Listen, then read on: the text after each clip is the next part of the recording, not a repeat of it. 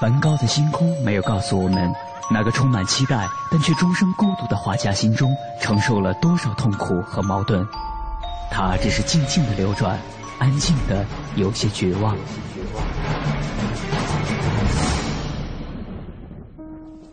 莫奈的睡莲没有告诉我们，那个喜爱平静的人在动荡的时代中，心里有着多少的叹息和遗憾。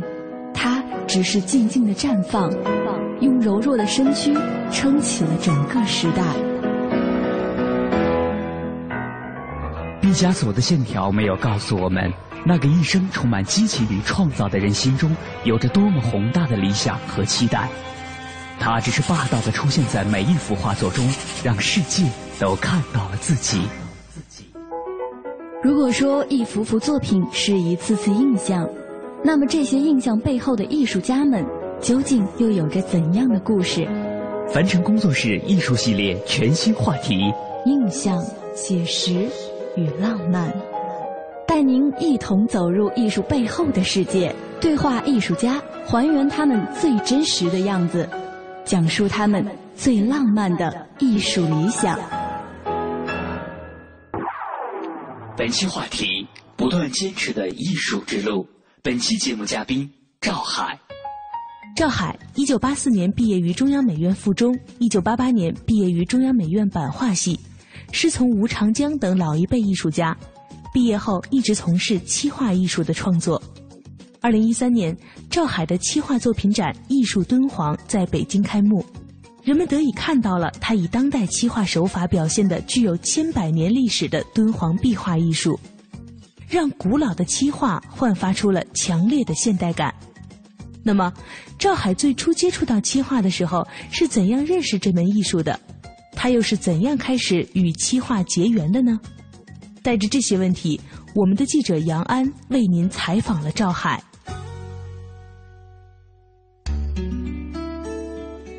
其实后来我还在想，为什么突然就转的漆画这个这个？当时是个什么原因？想做个屏风，我忘了是怎么就出现这么个念头，就是所谓的绘画有个结合这么一个点。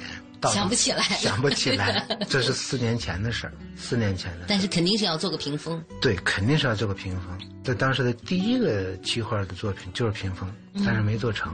敦煌题材还是含糊啊，我还我还拎不清是为什么，就是这两个怎么结合到一块儿去。但是就跟敦煌这朋友就打电话了，在这之前我们是老老他们老来，嗯，我就给他打电话，我说要去一趟，去了那儿我就说这个想法，他说他没问题，我给你提供素材，有看洞窟啊，就从那时候开始，一年得去那么个三四次，就是看，那就先说这个，我就先说看这个东西有点乱了，先说看这个东西。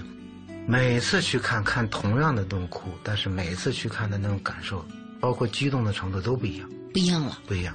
就看同样的窟，因为有几个窟是肯定每次都要重复去看，嗯，包括讲解人讲怎么着也好，但是每次的感受都是越来越深，越来越深，属于这种，不是说啊我看完了记住了就完了，不是，就每次去看的感受，就让你佩服的是一塌糊涂，你知道吗？就有点有点五体投地，有些时候。你就没法想象他们怎么做到的，想想也挺恐怖的，因为真不知道，就觉得没头，这东西没法弄。有这个东西，就有时候，有时候觉得难受，说这个这个状态，人家已经做到这个份儿上了，没错，嗯，就没招。你说这东西，而且是一千多年前开始干出来的，你。回来以后选漆画，其中有一个原因是为什么？因为漆画它是，就是说点所谓的专业，就是漆画它有一种不可控。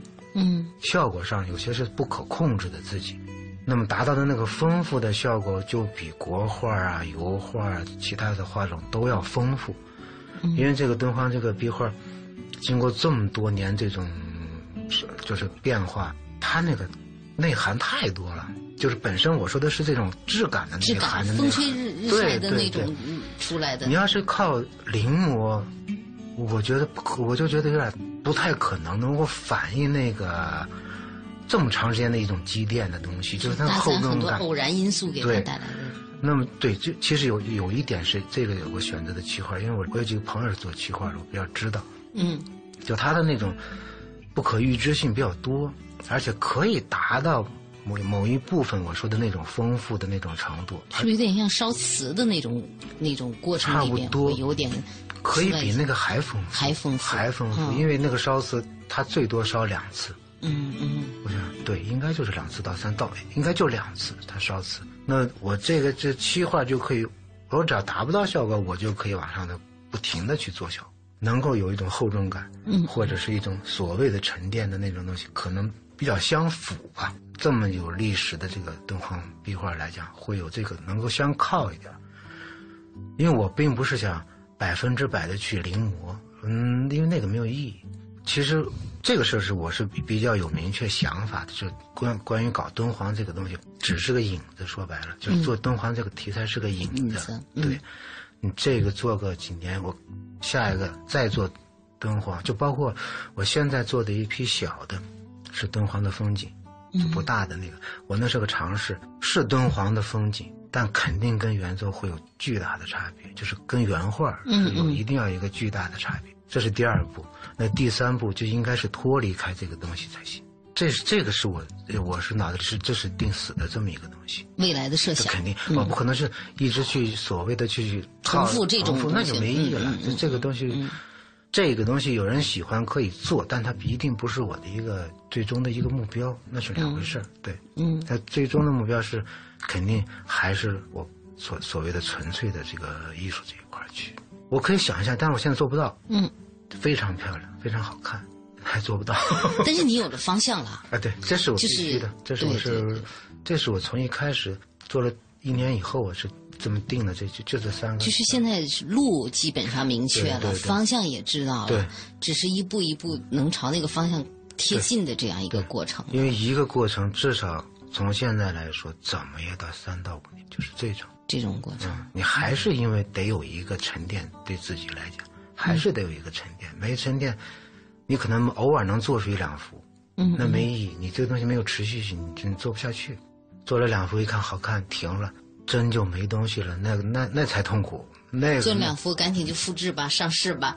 不行，那不行，那就不行了，那就完了，那就没意义了。对，能卖大价钱，赶紧多卖点儿。不太可能，不太可能，不太可能，因为我相信这个市场要规范很多。嗯，因为很多人亏了，这我知道。对，真就砸手里，他就明白这不是那么操作的。嗯，其实互相都伤了，其实到最后是会都伤。若干年以后，可能能留下一批几个到十个，超不到了十。我觉得，嗯，就真正说所谓的大师，有这里头一定有。谈了半天，一直谈一个词叫沉淀。不管你这种老派的思想，还是选择的这种题材，还是包括这种方式，因为漆和漆画也是很古老的一个方式。不管你现在变了什么花样，它还是相对下来比较哈。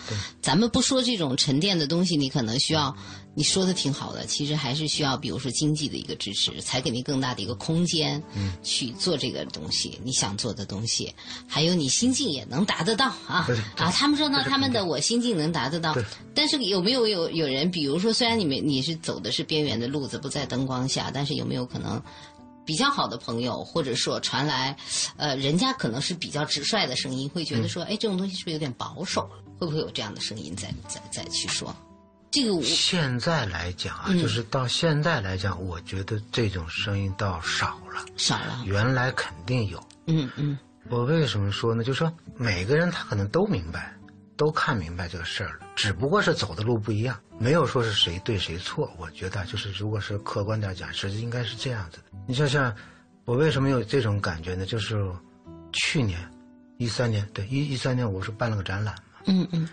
因为那个展览是比较小规模的，就是比较小规模，我并没有想大的那么去做去，我就请了我的附中这帮朋友，但是他们又带了一些他们的朋友又来了，就是看这些东西，的确是做当代的人觉得这个东西肯定是好看，这是个前提，但是就跟他们完全是就是两个路完全不搭完全不搭界的，但是呢，一帮就是现在在美院教书的有几个老师，教油画的。他们倒特别感兴趣，感兴趣就是我刚才说的这个不可预知的这种效果，就出来的那种颜色的那种质感、那种变化，他们觉得很有意思。因为这些就是，这就属于所谓同行之间的一种交流，就是他们从云的两米多的里头，他选其中一块，他就一直在盯着那儿看，他就想搞清楚这效果怎么出来的，这颜色怎么出来的。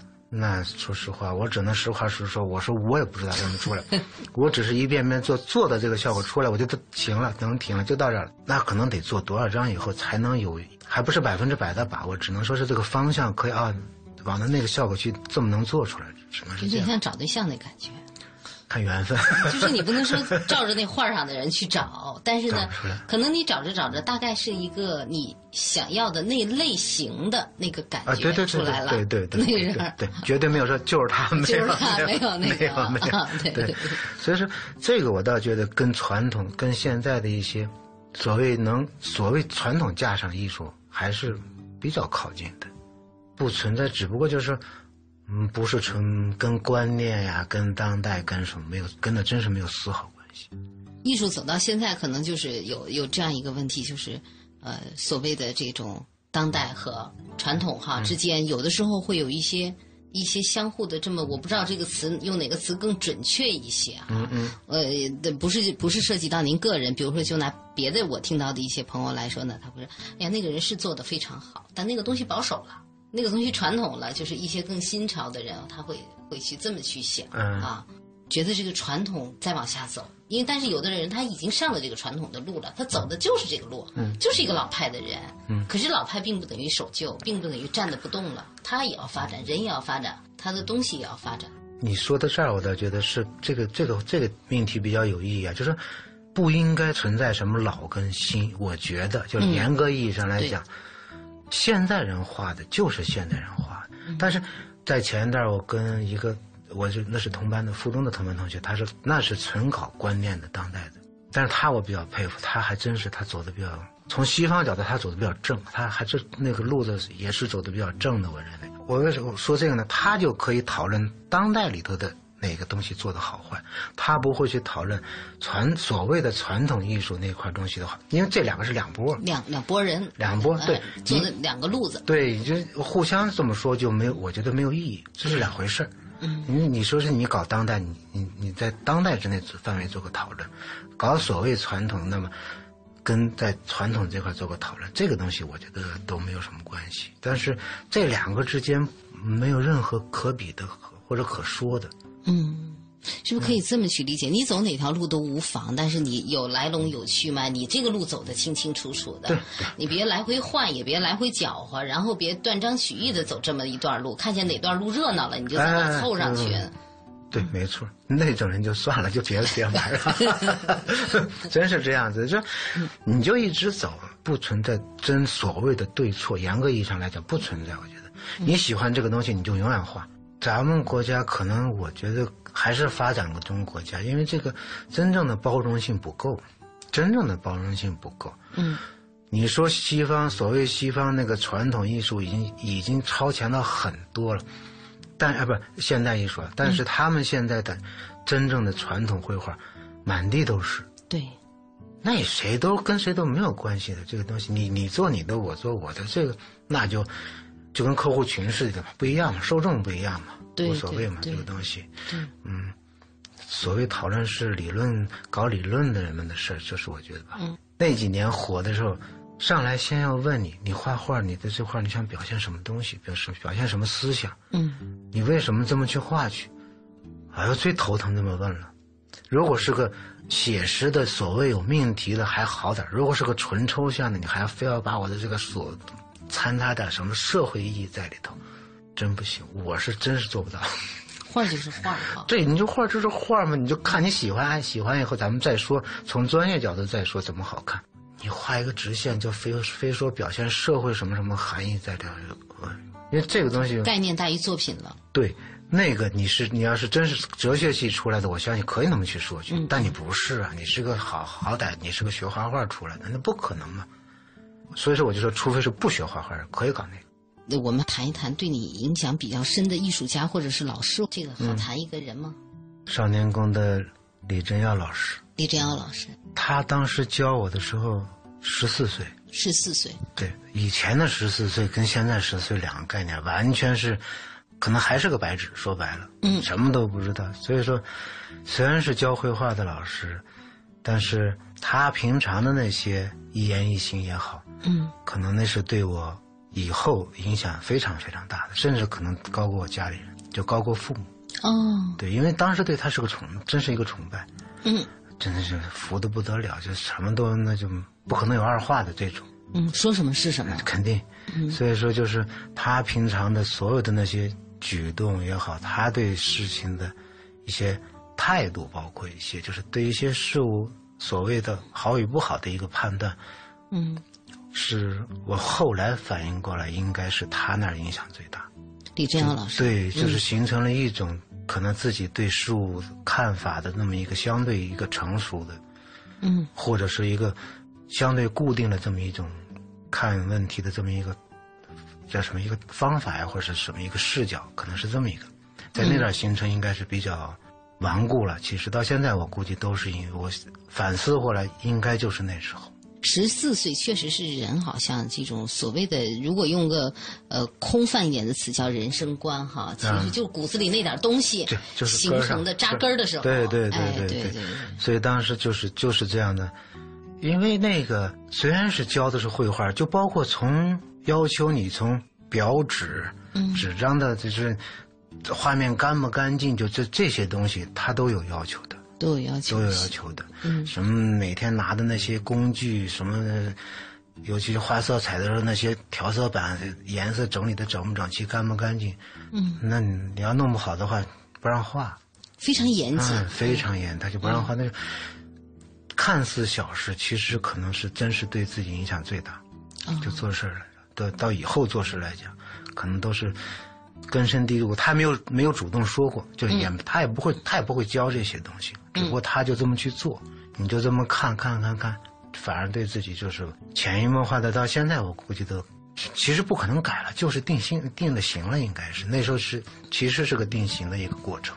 嗯就是说所谓的这个人走哪条路，或走的对与不对，嗯或者走的好与不好，其实我应该是在那时候就就是属于是已经给自己归纳完了，那个时候这个老师比学校的那些老师对你的影响还大，大多了，大多了。大多了。还记得第一次见的时候的感觉吗？或者说当时最早跟他学画画的感觉？当时是还在那个另外一个郭老师那儿学的时候，就让我们就课间让我们去看，说是新来一个老师正在那儿画那个海报呢，就让我们去看。嗯，他是刚大学毕业来不是附中，附中一他是附中，不是毕业，毕业他是他比较坎坷。附中毕完业以后，就是美院就停止招生了，文革了，他们就去到兵团去了，从建设兵团又调回到太原市少年宫。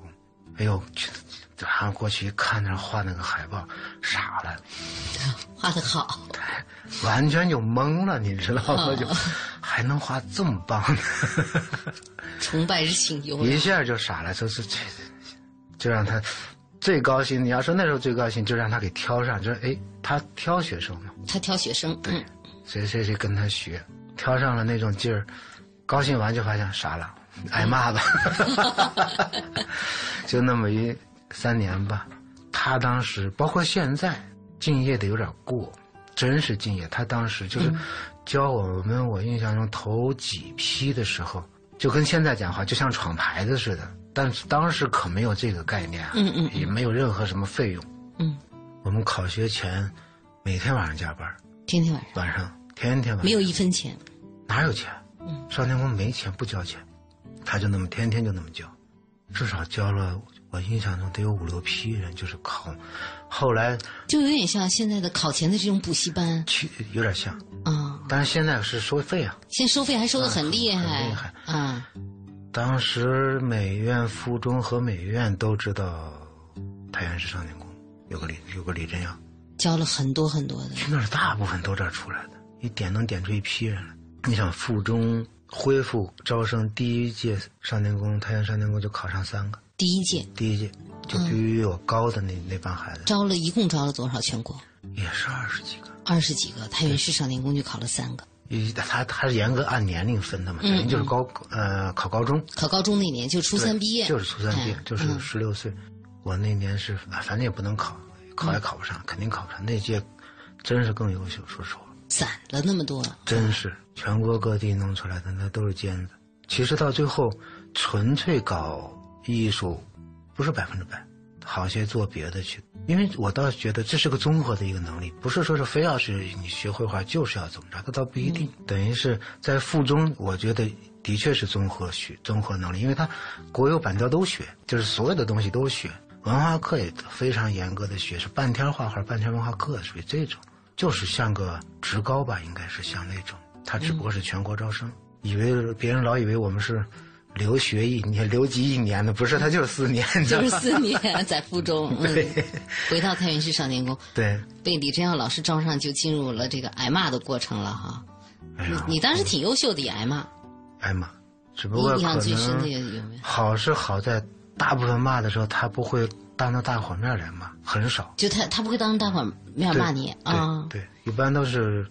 所谓的批改作业的时候，单独跟我说，因为那已经紧张的不得了了。说实话，真是哆嗦。说实话，腿就我不是一开始我说过，进教室一开始会有点头皮发麻的，你知道就 交不上作业。要交不上那惨了，那绝对惨，那就不能画画。嗯，就不让你画。就就你就是你就蒙也得交交够了，不能不够。怎么蒙呀呢？交什么作业？怎么写？速写。嗯，这是一个附中的传统。就是画速写，所谓的，你想我们那么小就跑到什么太原火车站、长途汽车站、什么什么工地去画那些，或者说画画风景或者画人物这种写这写生，其实就写生。嗯，一天多少张？你一星期就要交够多少张？要暑假的话，那完了是一大本儿，一般都交不够。说实话，就开始抄，抄能看出来吧？完全。完全能看出来，你是当时写生的和你编的，完全的编没有能力，真没能力编当时，你知道吗？就没那个没那个丰富的。撒过谎，大人一眼就看出来了。对，现在一想的确挺傻。对，但是要数量不够那是不行的，他不让就不让进教室，就所以说必须要够。那个时候确实是讲究严师，我觉得这个老师可能是属于严师当中更严厉的。啊，对，就有一次，那没让进教室，课间休息，少年宫有那个秋千，我跟另外一个小孩去荡秋千去了，荡过了时间，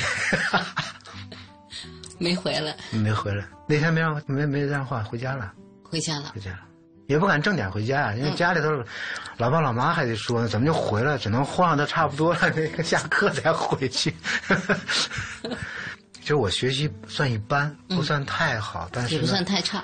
不算太差，我当时是三中，当时是老师想让我考北大，我也不知道，我其实我我认为我学习一般，你知道吗？我不知道是什么原因，可能是是文学好还是不文就是文科好还是怎么着，我不太清楚。是跟我爸谈了，嗯，但我爸这点还不错，就问我，我说还是考附中，就这样子。估计幸亏考了，要不然北大肯定考不上，不定考哪。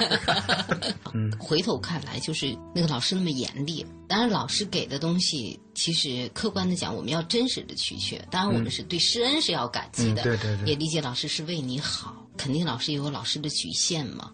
现在回头看来，就是这种很严厉的东西。现在是不可能这么教，因为我零八年之前曾经帮他教过一些孩子学画画，就想想考大学，想想画画。因为我就知道有些是为了考大学的这种，那个说实话，那个我那那种人我不教，不想教，就没有没有什么。他们因为他没兴趣，他像背书似的去学就没有意思。但有些是真想画画，但是真不行。这种人其实我发觉，如果不是去考大学啊，我相信他的画一点都不差，就可以顺着他的那个方向去走去，就不是。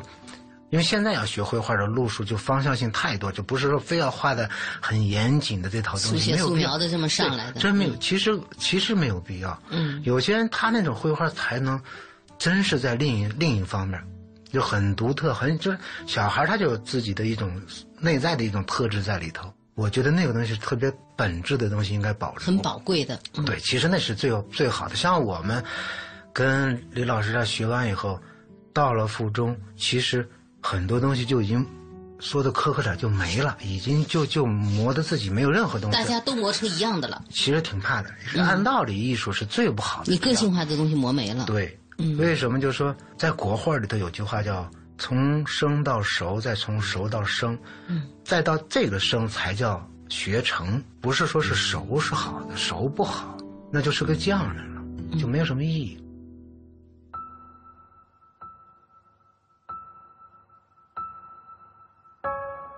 您正在收听的是凡尘工作室全新系列《印象、写实与浪漫》，精彩稍后继续。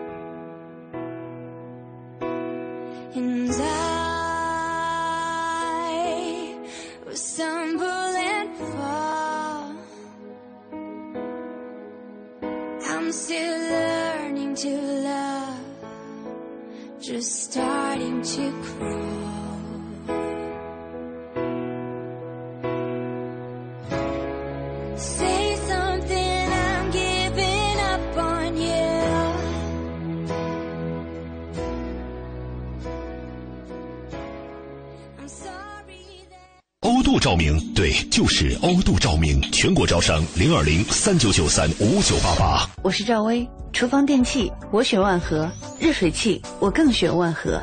联邦三十年，中国好家具，联邦家私，中国家具领导品牌。奶瓶三十五，背带裤一百二十九，学步车四百六十八。姐，这小家伙开销可不小呢。哎，自从儿子出生以后啊，我都好久没有买过新衣服了。你姐夫也不送我花了。姐，过日子不能光靠省，还得学会经营呢。你得学学理财了。据我了解呀，白银投资就不错，只看一根 K 线图，二十二小时随时交易，模拟一次就会做。你边带宝宝边做白银，什么都不耽误。是吗？你再详细说说。你呀，发条短信八零八到幺二幺幺四了解一下，免费咨询。好，八零八到幺二幺幺四是吧？我现在就发条问问。白银投资让你的生活更美好，发送短信八零八到幺二幺幺四，发送八零八到幺二幺幺四，免费开户做白银，投资风险需谨慎。中国广播音像出版社隆重推出的《中国广播经典系列朗诵 CD 光盘》，既有夏青朗诵的唐诗三百首，也有方明的播音作品专辑，还有集合齐越、葛兰、雅坤、于芳、姚科等中央人民广播电台老中青三代播音员精心演绎的配乐朗诵光盘、中外名篇经典诵读和红色经典作品朗诵。朗诵作品风格多样，赏心悦耳，是中国朗诵艺术的优秀典范。产品均随碟附有作品原文，是学习、欣赏和正音的难得佳品。欢迎登录中国广播网查询，咨询电话：零幺零八六零九二五幺幺，零幺零八六零九二五幺幺。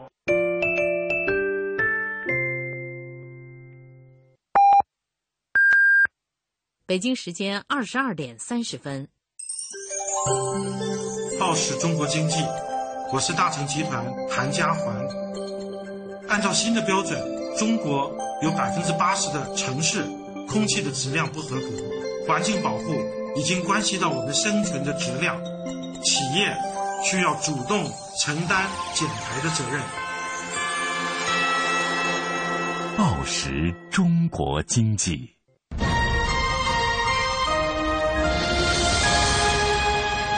经济之声，进一步的声音。经济之声，这里是中央人民广播电台经济之声。每当夜晚来临的时候，天晴满树花开，雨天一湖涟漪，阳光照耀城市，微风穿越指尖。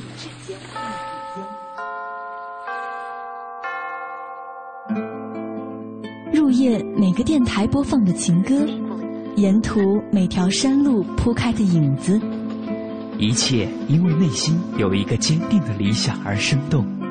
在内心的世界，艺术家们是不羁的行者。那个梦想因为自由，所以浪漫；因为真实，所以感动。他们任由自己的想法穿越阻隔，肆意绽放。凡尘工作室《易筋经》系列全新节目《印象、写实与浪漫》正在继续。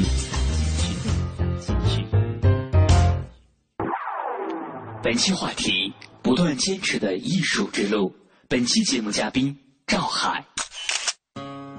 赵海说：“漆画作为独特的画种，拥有区别于其他画种的修饰技法。这些特有技法结合打磨等工序，表现出了不受人为因素控制的天然效果。从材料方面讲，除了用到必要的漆料、矿物颜料和板材以外，更会直接运用鸡蛋壳、木炭、树叶等这些独特的天然材料，从而造就了漆画浑然天成、古朴自然的气质。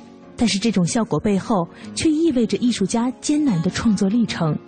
繁复的制作工艺与工艺技术的局限，都让漆画的制作变得十分具有难度。那么，赵海又是怎样面对这种不可控的呢？这时候我可以插一句说，漆画有些东西就是不可控的那些东西，对我吸引力特别大。哦，有这个原因，其实有这个原因，因为你看它那个工艺嘛，打磨呀，各种再上漆再打磨，打磨出来效果，如果是一旦特别美、特别舒服，那真是特别高兴。不是说是生生的画出来的，明白我的意思吗？就是跟我画出来的那种感觉不一样，就是那个乐趣不一样，对自己的。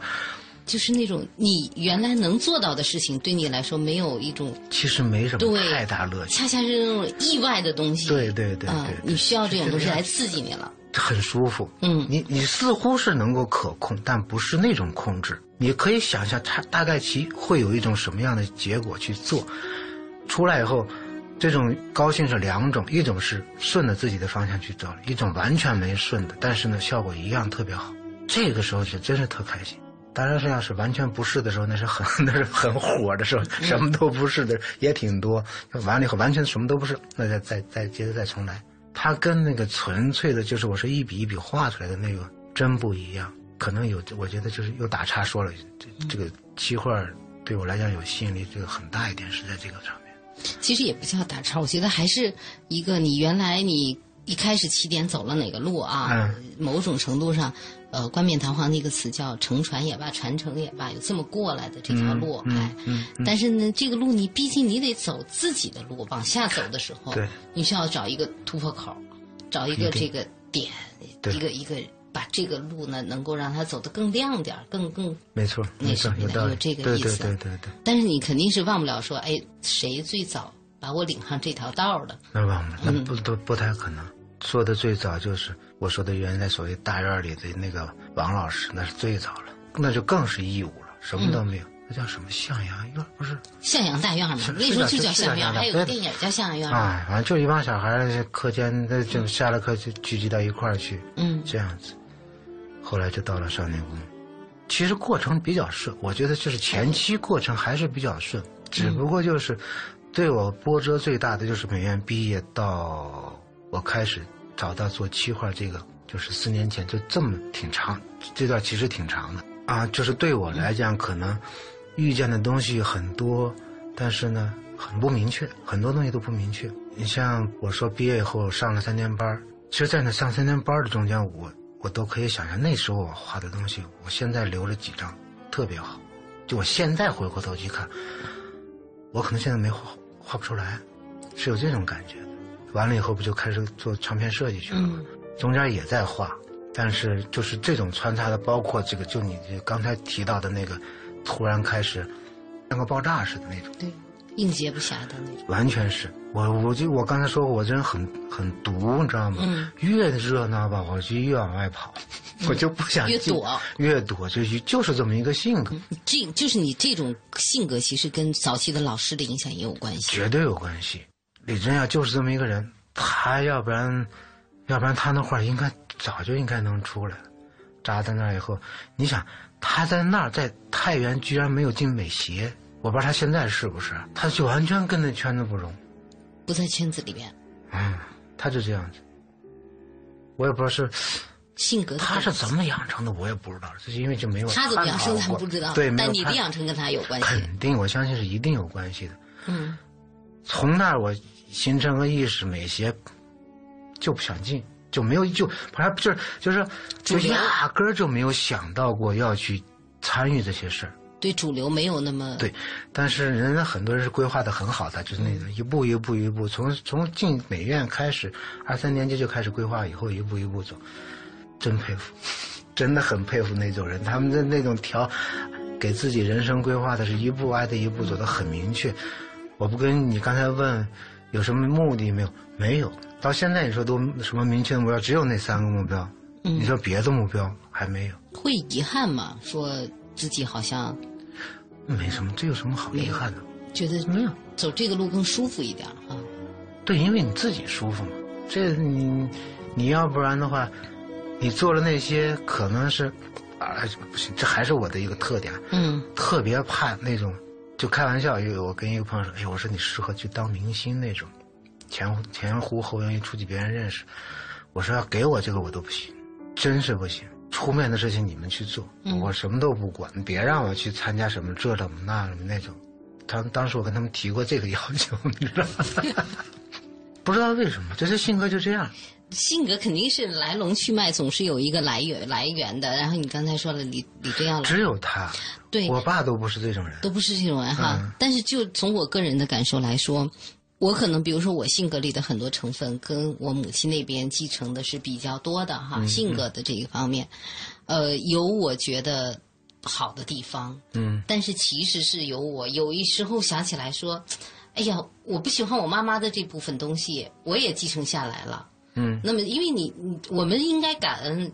我们的老师也罢，父母也罢，把我们带到今天。但是从性格的这种东西，要一个冷静的反思，我们会有的哈。对，这是对对。你比如说一些性格上的不好的东西，我知道啊，这是从我妈妈那儿继承过来的一些一部分东西。这个客观的讲，肯定有。嗯，你有没有会有时候觉得说也有一些说到这儿了，那就像还是回过头来还是说李老师这块儿。嗯，其实。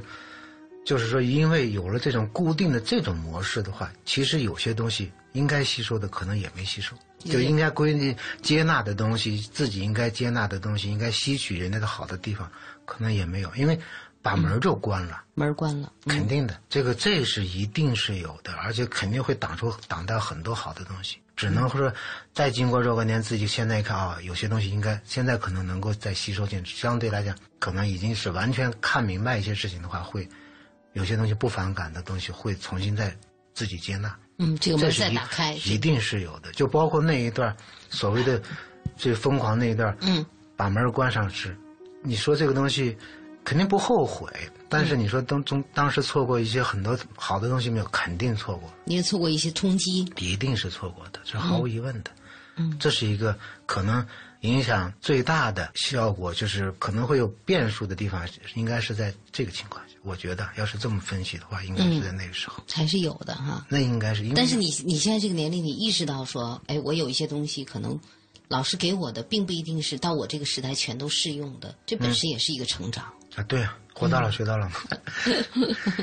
而且画画，我觉得真不没有那么严格的说是时间段，无所谓。我觉得，嗯，真的，你就做到自己，我觉得就做到自己满意，这是一个最基本的。